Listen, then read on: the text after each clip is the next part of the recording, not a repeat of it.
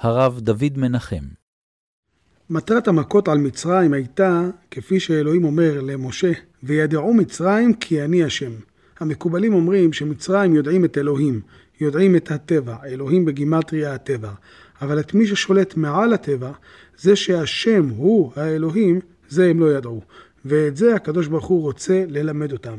הרב יהודה ליאון אשכנזי אמר, שאם קוראים את התורה עד פרשת בשלח, ושואלים, למי הקדוש ברוך הוא החליט להתגלות? לאיזו אומה? התשובה תהיה מצרים. מפני שחשוב לאלוהים שמצרים ידעו שהוא השם, שהוא שולט על הטבע. זאת אומרת שהסיפור פה הוא סיפור של יחסי כוחות ובירור מעמיק. מי האומה שתישא את דבר השם לעולם? מצרים או ישראל? מצרים נכשלה, ישראל הצליחה, ישראל יצאו ממצרים ולקחו איתם את התרבות המצרית והעלו אותה אל הקדושה, כפי שנסביר גם כן בפרקים הבאים. הפספוס הוא פספוס של פרעה מלך מצרים. פרעה צריך להסכים שהבן הבכור זה ישראל. ישראל ולא מצרים, והם יובילו את האומות ואת האנושות. ומשה בא לפרעה ומציע לו שהמצרים יוותרו על מעמדם כמובילי האנושות. הוא אומר לו, הקדוש ברוך הוא שלח פני בכורי ישראל ולא מצרים. ופרעה אומר, טוב, רק רגע, אני רוצה לבדוק את זה. אבל למה אלוהים לא בא אליי בכבודו ובעצמו? אני אינני מכיר את השם. השם לא דיבר אליי. בטח פרעה יודע שעד עתה אלוהים פנה ישירות למי שהוא רצה לדבר איתו. הקדוש ברוך הוא פנה לאבימלך, אמר לו, הנך מת על האישה אשר לקחת, שרה, והיא בעולת בעל. אלוהים בא ללבן בחלום הלילה, ואמר לו, הישמר לך מדבר עם יעקב מטוב ועד רע. ואילו עתה זה פעם הראשונה שנשלח אליו נביא. אז הוא רוצה לדעת שבאמת האלוהים הוא שמצווה על המהלך. כדי שהוא יאמין בזה, הוא צריך לראות במשה קצת דמות אלוהים. ועל כן הפרק שלנו מתחיל, ויאמר אדוני אל משה, ראה נתתיך אלוהים לפרעה. בסוף הפרק הקודם, משה אמר, אני ערל שפתיים, איך ישמע אליי פרעה? זה לא נראה רציני, זה לא נראה מרשים, אני מגמגם, אני ערל שפתיים. אומר לו הקדוש ברוך הוא, משה, אתה לוקח תפקיד של אלוהים מול פרעה. ממילא פרעה מאמין בהתגלמות אלוהים באדם. יש לו תפיסה אלילית. אתה הופך להיות האלוהים שלו. אהרון אחיך יהיה נביאיך. נביאיך מלשון ניב שפתיים. הוא יהיה גם הדובר. אבל אתה תופס תפקיד להיות אלוהים מול פרעה. ואני אקשה את לב פרעה, והרביתי את אותותיי ואת מופתיי בארץ מצרים. רש"ר הירש מעיר, מעיר על כך שבעניין הזה של קישוי לב פרעה אנו מוצאים שלושה גוונים.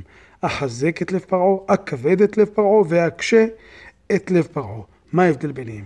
קשה זה כאשר הלב הופך להיות כל כך קשה ונוקשה, שהוא לא קולט שום רושם מבחוץ. הוא נשאר אדיש. מה שתכה אותו, מה שתחולל בפניו, יותיר אותו בשלוותו ואדישותו. כבד זה כבר מקום של משקל. נכון, הוא מכביד את עצמו כדי לא לקבל רושם מבחוץ, אבל יש לו קצת התרשמות, יש לו קצת נכונות לפעול אחרת. הוא קובע תנועה, אבל הוא יכול לקבל משהו. חזק זה איתן, זה מתנגד בהכרה מלאה לכל כניעה. ובעקבות כך, אפילו שהוא יש לו רושם, הוא יתרשם מהמכות, הוא יתרשם מהאותות, עדיין הוא נשאר חזק והוא מבטל את כל הרושם שכבר נכנס בו. כך שכבד יכול להיות שהוא הקל מביניהם. דווקא הכבד יכול אה, לחדור אל תוך ליבו של פרעה. והשאלה הנשאלת, איפה הבחירה החופשית של פרעה? אלוהים רוצה להראות לפרעה שהוא קיים, והוא אומר, אני הולך להכות אותו מכות, להרבות את אותותיי ומופתיי בארץ מצרים, אבל אם פרעה יתחרט, אם פרעה יאמר, אני מקבל שבני בכורי ישראל ולא מצרים, אני מקבל שהשם הוא האלוהים, כל מה שאמרנו, מה, נמשיך להכות אותו מכות? אומר אלוהים, אל תדאג, יש לי תוכנית של מכות, הוא יאכל את התוכנית עד הסוף, למה? כי אני אקשה את ליבו. אני אגרום לו שלא ישוב בתשובה. איפה הבחירה החופשית של פרעה? הבחירה החופשית זה יסוד מוסד ביהדות. יש לאדם בחירה חופשית. הרמב"ם אומר שכאשר הקדוש ברוך הוא אומר למלאכים, הן האדם היה כאחד ממנו לדעת טוב ורע, הכוונה לבחירה חופשית. האדם, מה שמעצב את האדם שבו, זה שהוא יכול לבחור בין טוב לרע. אז פרעה הופך להיות ללא אדם.